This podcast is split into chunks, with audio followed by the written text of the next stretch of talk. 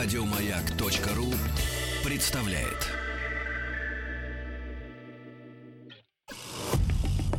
Радиостанция «Маяк» совместно с образовательным центром «Сириус» представляют проект «Лекториум».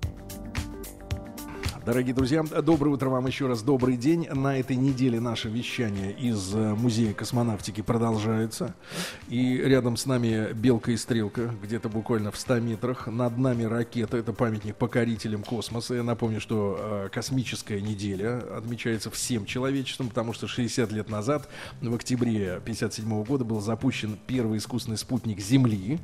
Да, и, друзья мои, сегодня также большое событие, потому что э, выходит в эфир в широкий кинематографический эфир, на широкий экран. Фильм наших коллег, э, картина под названием «Салют-7», да, о реальных событиях 1985 года, когда нашим космонавтам нужно было спасать станцию одноименную «Салют-7», и по отзывам вот тех э, космонавтов, инженеров, да, людей, которые непосредственно имеют отношение к космосу, к практическому, а, в принципе, все там воссоздано достаточно правильно, реалистично, и понять, в каком а, сложная, мягко говоря, в какой сложной ситуации были люди, наши ребята, да, двое, Джанибеков и Савиных, э, можно будет, посмотрев э, лично этот фильм, э, он сегодня уже выходит на экраны. Еще два объявления, и мы тогда переходим уже к нашему основному прямому эфиру этого часа, к рубрике «Лекториум».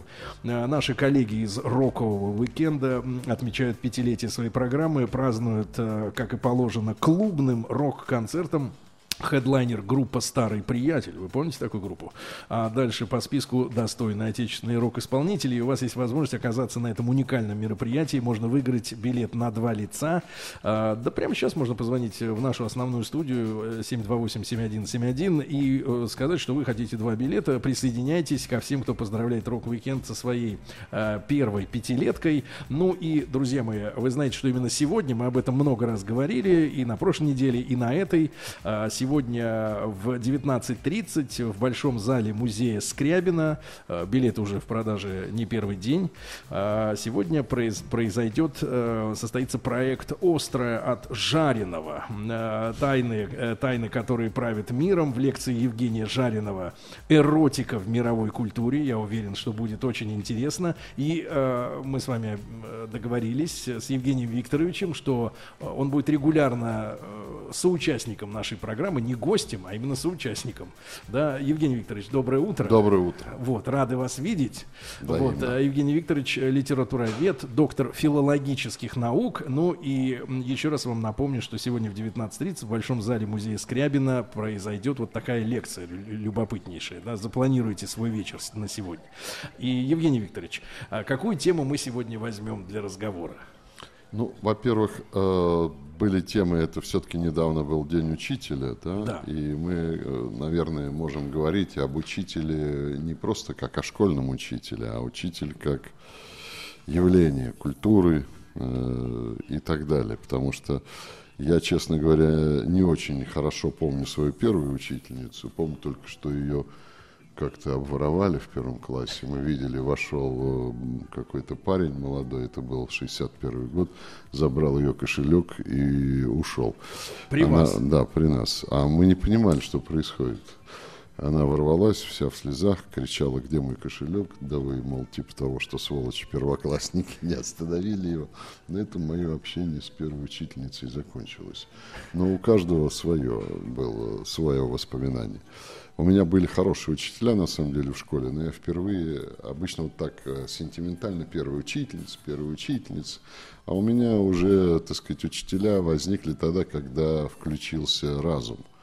Поэтому я помню очень хорошо моего учителя математики уже в старших классах, очень хорошо помню э, мою учительницу литературы в старших классах, да, вот это как бы вот такое начало. И уже потом ну, мне так повезло, что у меня э, были прекрасные учителя в институте. И я в этом смысле всегда им благодарен. И один из таких, и не один, было их много, они как бы передавали, так сказать, так получалось из рук в руки. И поэтому я всех их очень хорошо помню. Евгений Викторович, mm-hmm. а вы вспоминаете их именно как, э, ну, грубо говоря, поставщиков знания – или как личности, или как воспитателей вас как человека? Потому что вот дискуссия относительно того, должна ли школа воспитывать, да, или просто, э, ну, об, или просто давать какие-то сведения, да, которые человек сам переваривает на свое усмотрение, она вот продолжается уже много лет, и, насколько я понимаю, советская школа все-таки в массе своей была и, и воспитательным учреждением Конечно. тоже. Вот ваша позиция. Ну, моя позиция старая, потому что сейчас, когда установка идет в школе, в которой я работал, меняют э, очень опытного педагога, директора на 29-летнего парня по принципу менеджера. А для меня самый младший сын 30 лет. Кто он для меня? А там еще есть старые педагоги, а извините меня, в школу молодые не идут, потому что не очень. И стало быть, ему, 29-летнему, придется работать с 60-летними, 50 40-летними которые, вообще говоря, его самого многому научат. И чему он их научит, и, кому, и как он научит детей. А у него, извините меня, еще э, «Играй гормон». Он там и на молодых э, этих самых э, школьниц взглянет. Скажем так, эти, ну на молодых уборщиц. Да, и много. И школьницы, извините меня, они, э, если он парень красивый и говорит хорошо, они любят ушами. Тут вообще провокация на самом деле может быть жуткая. Например, вот в институте самое такая жутковатая провокация, это молодые педагоги с молодыми студентками. Это сплошь и рядом. Поэтому зачем же э, козла мне, в кажется, мне кажется, вы говорите сознанием дела. Зачем же ну, опыт большой? Зачем же козла в огород пускать, извините меня? Вот 29-летнего и так далее. Школа вообще не, не случайно, традиционно школа была монастырем и отдавали в монастырь. Да еще и разнополым. Разнополый, да. Может быть, в этом был какой-то перегиб, но в этом был и какой-то, ну, оберег какой-то определенный, да. И, не, и вряд ли, и потом, что за менеджер, что он там будет управлять. Там школа ведь это такой организм, который нельзя сравнивать с заводом, нельзя сравнивать с закручиванием гаек, это естественно. Ну, я помню, как в 90-е годы, даже, по-моему, в 2000-е, в начале были эпизоды, когда помещения э, школы сдавались в аренду, Конечно. ну, я имею в виду не только, например, актовый зал под, под какую-нибудь свадьбу, но и под постоянно действующий, например, винный магазин конечно, или магазин конечно. интима.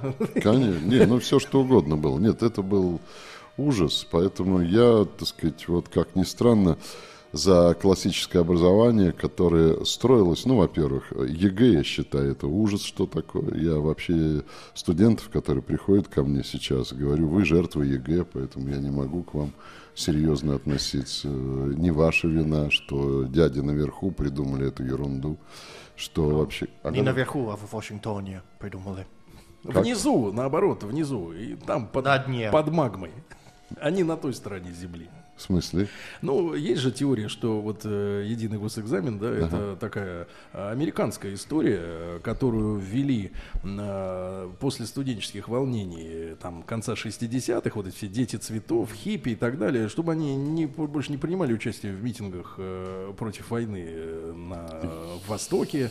Ну, и они, соответственно, потихоньку так и вот, вот превратились вот в таких, как Тим. Да, примерно как я. Я тоже жертва этой системы. Просто ну, знаете, постарше. какая же вы жертва системы, если вы выучили один из сложнейших языков, имеется в виду русский язык. А, видимо, он даже ЕГЭ знал ну, плохо. Да, но все равно я не знаю, где ударение находится, и не могу ничего... И слава богу, вам и не надо. Главное, что вас понимают, а главное, что вы великолепно разбираетесь с падежами, с чем Многие люди, которые живут в России, плохо разбираются. Евгений но, но, если говорить о вот, учителе, да, как о фигуре, да, о фигуре, а, можно, ли, э, можно ли человека в ВУЗе, да, в педагогическом, э, научить быть учителем? Нет, это на самом деле... Как его взять откуда? Ну, вот как это говорится, все сводится к методике, да, а, но методика ведь она ничего не определяет на самом деле. Чаще всего в методисты идут те, кто учить не может. Кто учить не может, тот учит тех, кто может. Этот, вот этот вот конфликт, он вечный. Потому что вот, э, извините, дорогие методисты, но глупее, чем методист, я не видел никого. И в области, как говорил один методист, повесил портрет писателя и урок дан. Ну, методический прием. Это прям цитата. И урок дан, да. А еще один методист говорил, никогда не забудьте даты жизни, даты рождения. А имена, мол, сами подставят. Ну, тоже прекрасное преподавание литературы, дающее прям к ЕГЭ. Потому что сейчас как раз к этому идет. Когда родился, когда женился, когда в дело годился, все. На этом закончилось. А вообще, так сказать, э, конечно же, это очень ну, если хотите, такой мистический процесс, потому что э, педагог это такое же призвание, как э, ну, я не знаю, как быть э, художником, писателем. Все хотят быть писателями, но не у всех получается, да, или многие. Э, Сегодня процесс упростился. Да, любят, любят стихи писать, да, да, да, да. но не у всех получается. Так они да. за свои деньги лезут и издают. Ну так вот, это, у меня есть один человек. И у нас тоже в коллективе. Талантливый, он, он талантливый что-то он вас задел, так этот человек. Да, да, да. Второй передачи он здесь мелькает, как дух, наверное. Только он талантливый, этот самый учитель физкультуры, гениальный да. учитель физкультуры. Но он как говорил, если бы меня, вот пример вам истинного педагога. Если бы, говорит, мне денег не платили за то, что я прихожу к детям и учу их, я бы сам платил лишь бы только вот э, свою профессию осуществлять. Это очень важный момент. Понимаете? Но ведь таких людей единицы. Ну, так таких, так и учителей единиц. Потому что само понятие учитель, оно же, вообще говоря, очень такое сложное. И давайте, если по культуре, а да. я люблю культуру, то кто у нас учитель-то? Спаситель. И это вот учитель всех учителей. Это учитель, учитель, да, именно с большой буквы. И поэтому каждом учителе э, так или иначе частица этого учителя либо присутствует, либо отсутствует. Искра. Да, либо наоборот, потому что, извините меня, а, уж так, коли лить, так сказать, воду на мельницу определенным слушателям, дьявол тоже учитель. Да еще какой. У него есть обаяние зла и так далее. Вот чтобы вот... Ну, как вы по-воландовски сейчас да. вот это. А чтобы вот это вот обаяние зла в школу не проникало, потому что я знал многих педагогов, которые просто развращали людей. И опыт такой у меня тоже есть. Не личный, а наблюдение. Мы, помню, боролись с этим человеком невероятно. А его, знаете, как девицы любили? В прямом смысле развращали? В прямом смысле.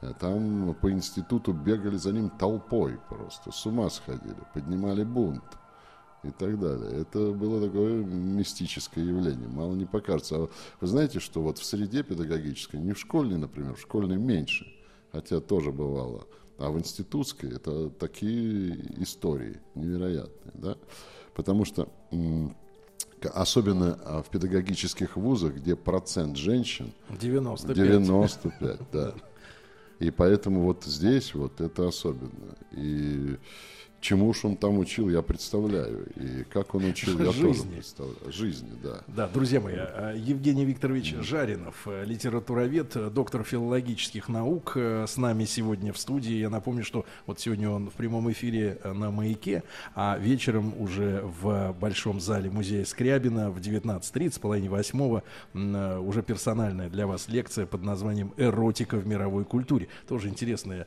интересная тема, но сегодня у нас Почти утром в газете, а вечером в куплете. Да, да, да, да. Но сегодня мы говорим о, и об ожиданиях родителей, да, от педагогов и так далее и тому подобное. Вообще, родители-то сегодня, Евгений Викторович, но озабочены, наверное, главной историей, чтобы ребенок э, сбагрить его кому-нибудь, правильно? Чтобы вот э, им, О, есть такое. Чтобы Кстати, им занимались кто-нибудь. Ой, какую вы хорошую тему задали. Дело в том, что э, мы требуем учителя. Мы говорим, во-первых, что не все, даже те, кто называет себя учителем, учитель на самом деле. Почему я провел такую вещь, да? Потому что для меня идеал-то вот именно учитель тот, с большой буквы, да, а никак не наоборот. И в, в частицу, вот в лучших педагогах, которых я знал, вот эта частица есть. Вот как э, в моем друге Вите Пивенкове, который, вот, знаете, учитель физкультуры, который читал Монтенни, Сведенборга, который сам пишет стихи очень неплохие. Учитель который, физкультуры. Физкультуры, который к физкультуре относится как гуманитарная проблема в, в которой, так сказать, э, сам заливает каток, чтобы у детей были коньки, который э, бегает с ними на лыжах, и у него нет того, что халтурит, да.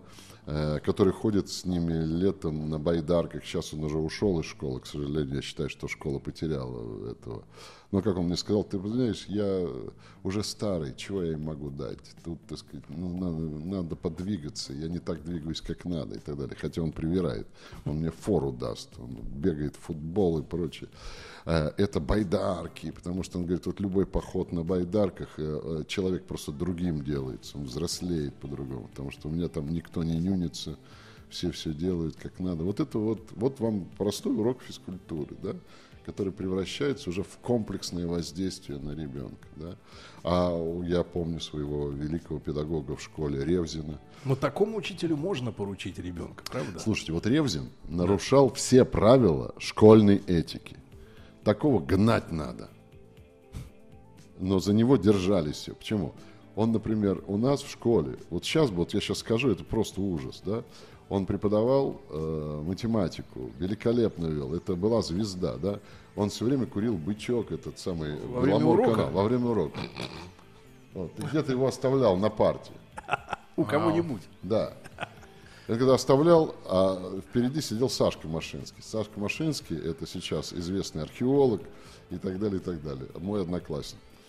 И он, так сказать, вдруг вот ищет, ищет, где же его бычок-то. Он уже всю доску расписал, все. Это, это фантастика была. Это был любимый учитель, математика и так далее. И только он обращается к Машинскому и говорит, Машинский, скажи мне, как еврей к еврею, еврею, где мой бычок? А теперь я... За это вообще, говоря, выгоняют. А теперь, Тим, я нарисую нашему гостю, доктору филологических наук э, Евгению Викторовичу Жаринову, картину моей школьной э, юности. А, вот, противоположность. Э, хотя вроде рядом бычок и то, о чем я скажу. У нас преподаватель немецкого языка. Вот, она любила ковырять в носу. О, как. А скатывать шарики и потом их вот так вот телепортировать при помощи двух пальцев. Так вот, Какое это отношение имело к тому сумма? Нет, нет, нет, нет. И однажды она а, запустила вот этот шарик, который прилетел на лоб впереди сидящей ученицы. И она это не заметила. Она сидит, значит, у нее на лбу этот шарик, и она продолжает, а училка продолжает что-то говорить там про немецкий язык, там про какие-то обороты, про это все, это. Вот, вот пропасть, да, вот бычок, и вроде как да. явление одного порядка. Да, да, опыт такой был. Ну, разные опыты были. Мне повезло со школы, а вот мой приятель э, рассказывает, что у него школа была ужасной, что там черт знает, что творилось. Конечно, нельзя идеализировать школу особенно советскую. Мне просто повезло, это была знаменитая седьмая школа физико-математическая, и в этом смысле там было все, и физика, и математика, и литература. Так родители имеют право а доверить, вот родители, доверить, да, да, да, я да, отвлекся. Да. Дело все в том, что вот мы можем предъявлять какие угодно большие требования к учителю, да, и мы понимаем, что не всякий учитель учитель, и это редкость, я вас уверяю, такая же редкость, ну, как хороший писатель или хороший поэт, хотя пишут стихи все, да. А родители, а, дорогие родители, я вам хочу сказать, что быть родителем это тоже дар. Не все родители, которые родили ребенка, родители. Многие вредят и делают, знаете, как вот сказал Эрик Берн, э, задают такой жизненный сценарий, после которого, вообще говоря, лучше бы его поменять побыстрее, да своими родительскими запретами. И, ну вот я пример вам а, приведу, без имен, конечно, опять из моих близких знакомых, людей, ну, скажем так, не очень образованных, закончивших ПТУ под названием «Финансовая академия», и быстро научившихся считать. Поэтому попавших, например, к, в сберкассу, как я ее называю, быстро разбогатевших. Вот у них э, ребеночек был старший, он был книгачей. Он, у него было слабое зрение, запрещали читать, он читал под э, одеялом с фонариком. Это, э, вот для меня это был бы подарок. Вот. Я своих детей приобщил к этому, но я считаю, если ребеночек читает... Сам. Да, вот не мешайте ему, родители. Вот если вы не читаете, вы глуповатые, вы туповатые, вы успешные, а это уже приговор на глупость. Вот не мешайте ему. Пусть он, как по вашим понятиям, растет лузером. Но это вы будете лузерами в конце, а не он. Потому что он будет хотя бы знать, зачем он живет, а вы и так не знаете. Друзья мои, Евгений Викторович Жаринов, литературовед, доктор филологических наук, сегодня с нами в прямом эфире, прямо из Музея космонавтики. После новостей и новостей спорта по традиции продолжим. Радиостанция «Маяк» совместно с образовательным центром «Сириус» представляют проект «Лекториум».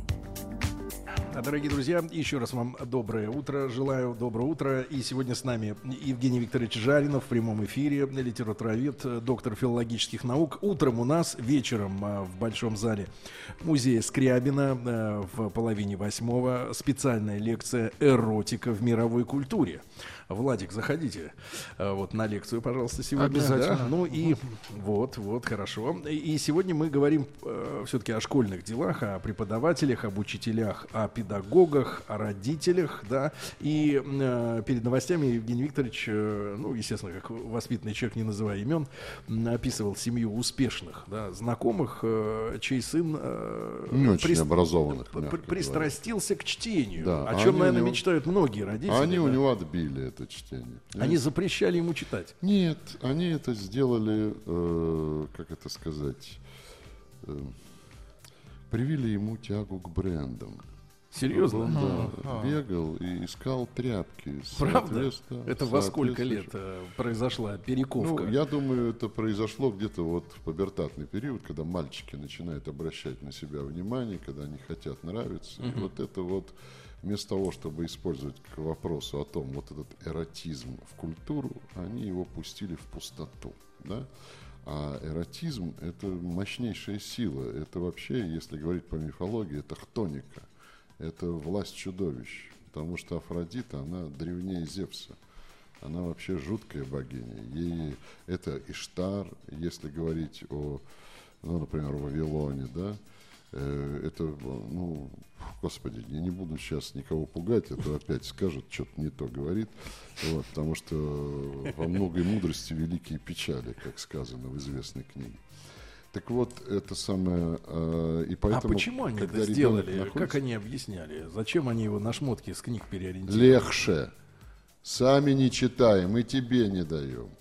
Глазки тебе высосем. То есть им не нравилось, что он не такой, как они, не является Не такой. повторением. Побоялись, что станет умнее, побоялись, что внутренне побоялись. Они даже вербально это не выразили.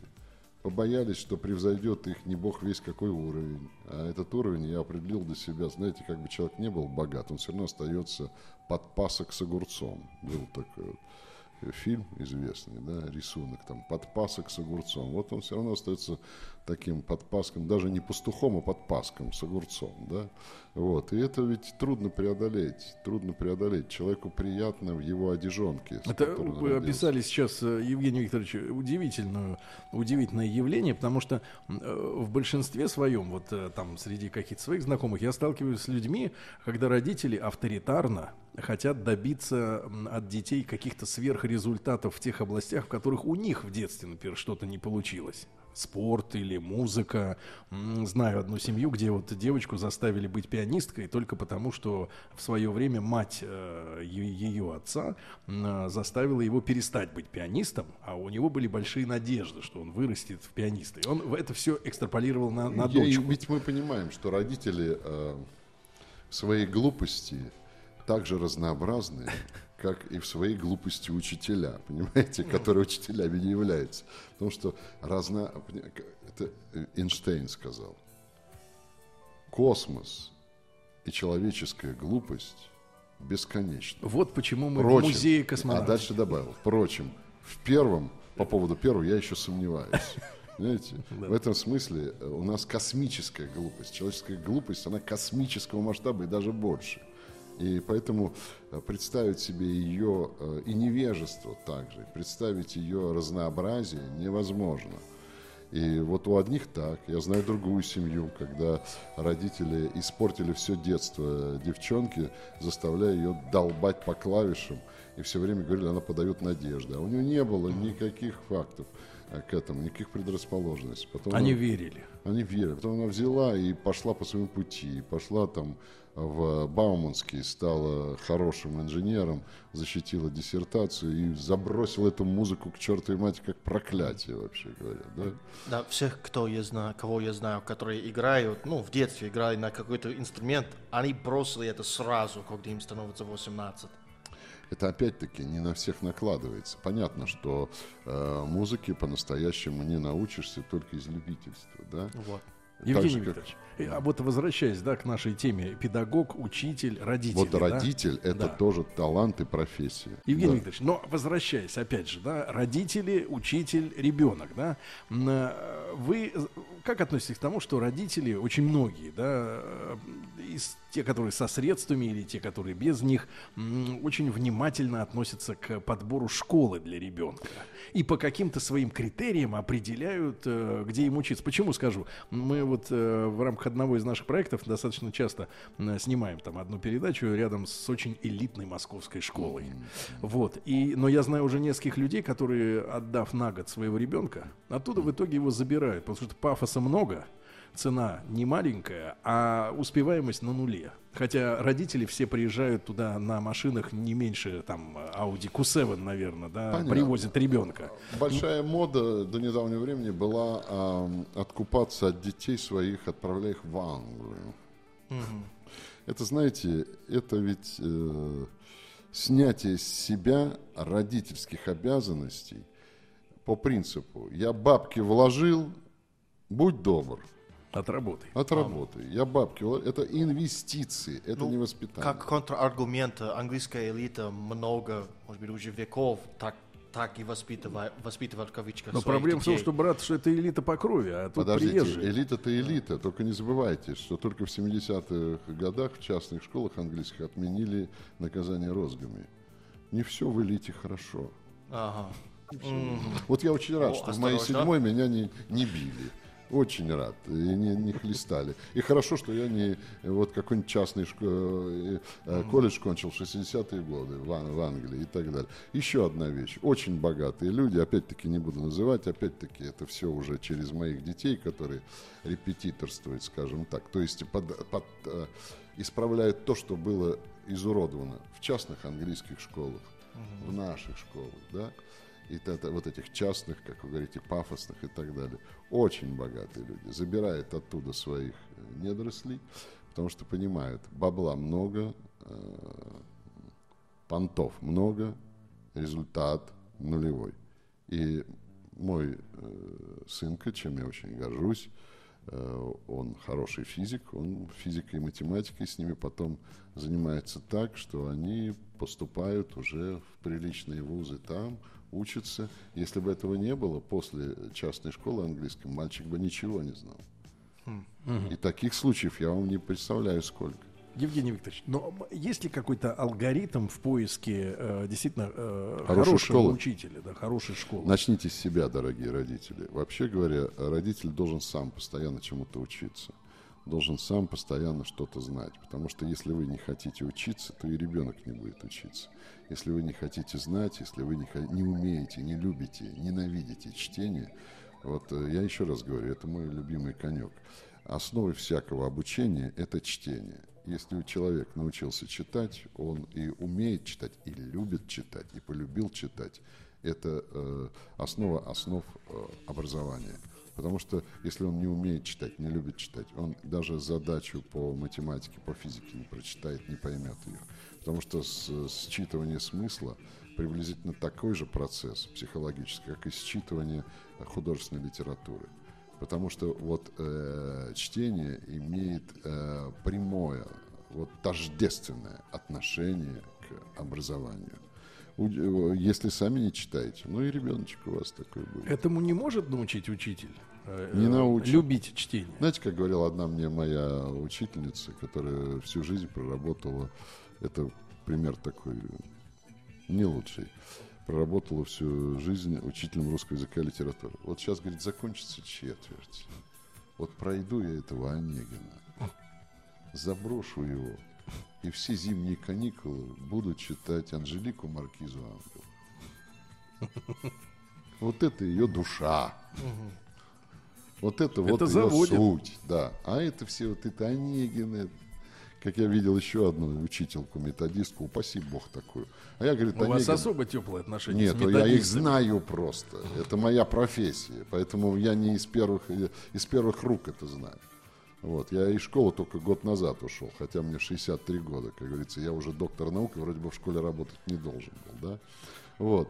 Она говорила, я Онегина дам за два урока. Она раскладушку такую раскладывала. Вот это вот, э, значит, Онегин и Татьяна. Тут Линия. у меня линия такая, тут они э, списывают, что им заучить. Как будто следствие. Да, да, да. Переворачиваю, это у меня путешествие. И весь Онегин готов. Сложила, пошла и в буфет. Там, прошу, к столу вскипела. Понимаете? Когда я говорил, вы понимаете, что Онегин на самом деле это не столько энциклопедия русской жизни, как сказал Белинский, сколько энциклопедия всей западноевропейской литературы, которая сложилась до начала XIX века. Вы понимаете, что «Мой дядя самых честных правил» – это цитата. И не из Крылова, как вы говорите, а из Митюрина, Мельмот Скиталец. Что это уже английский роман. Да? Что восьмая глава Евгения Онегина – это Юля или Новая Лоиза Жан-Жака Руссо.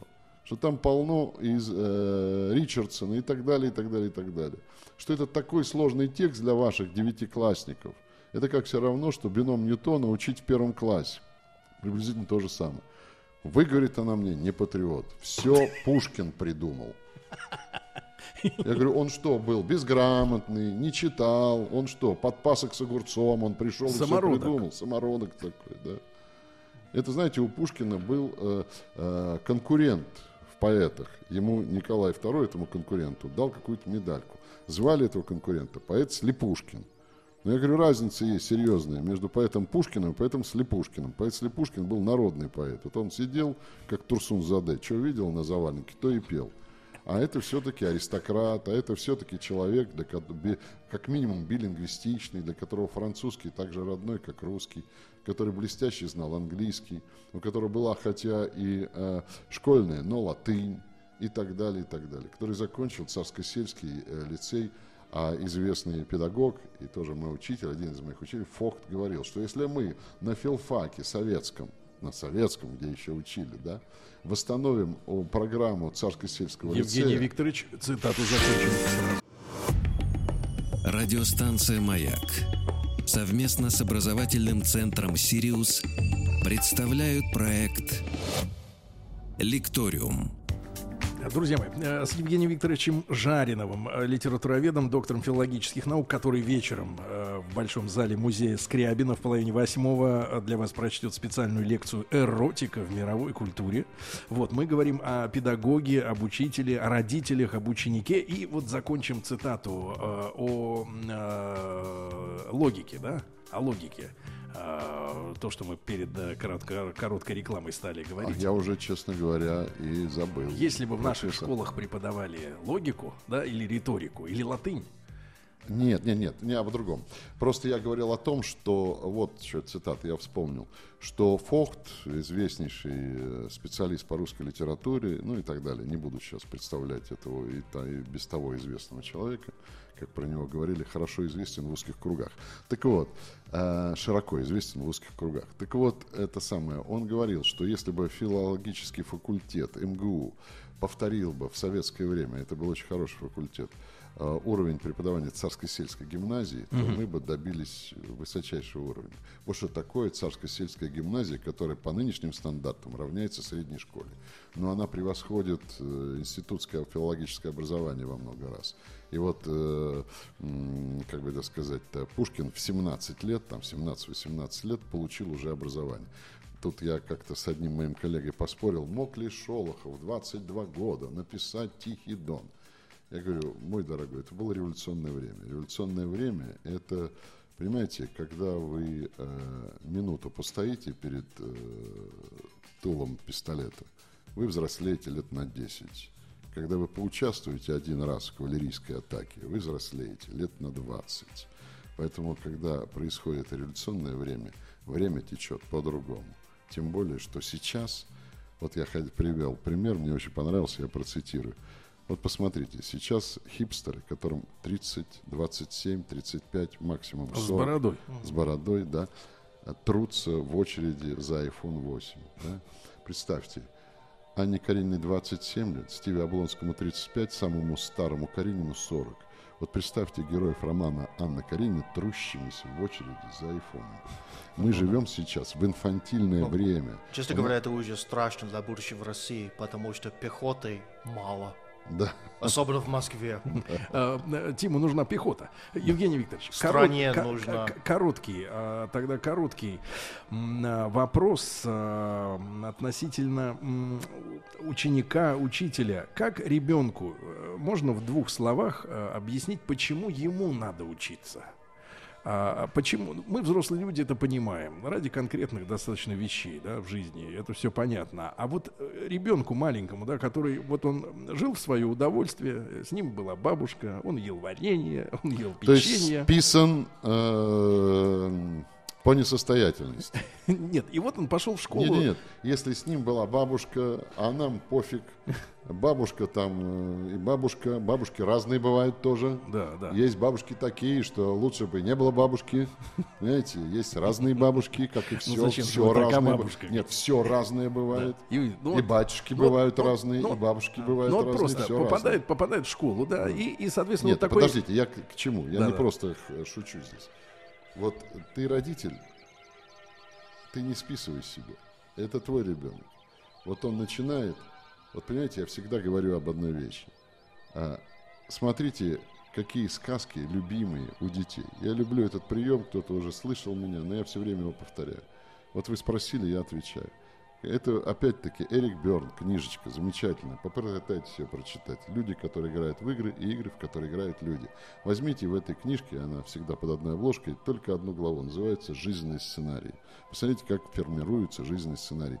Одна из функций. А жизненный сценарий – это судьба вашего ребенка. Какую судьбу вы готовите? А может, вы хотите узнать, по какой судьбе этот ребенок уже живет?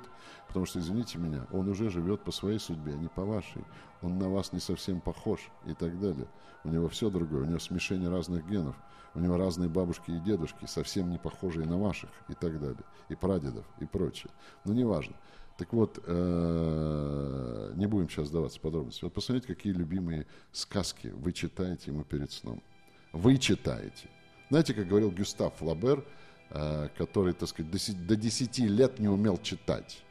И когда его сестра спрашивала, Гюстав, почему ты не научился в 10 лет читать? Знаете, что он отвечал? Он отвечал гениально. Это вот, отвечая на ваш вопрос. Зачем? Мне все книги читает папа. И Жан-Поль Сартер, который написал книгу о Гюставе Флабере с потрясающим названием «Идиот в семье». Это о великом писателе, величайшем стилисте, которым восхищался Тургенев.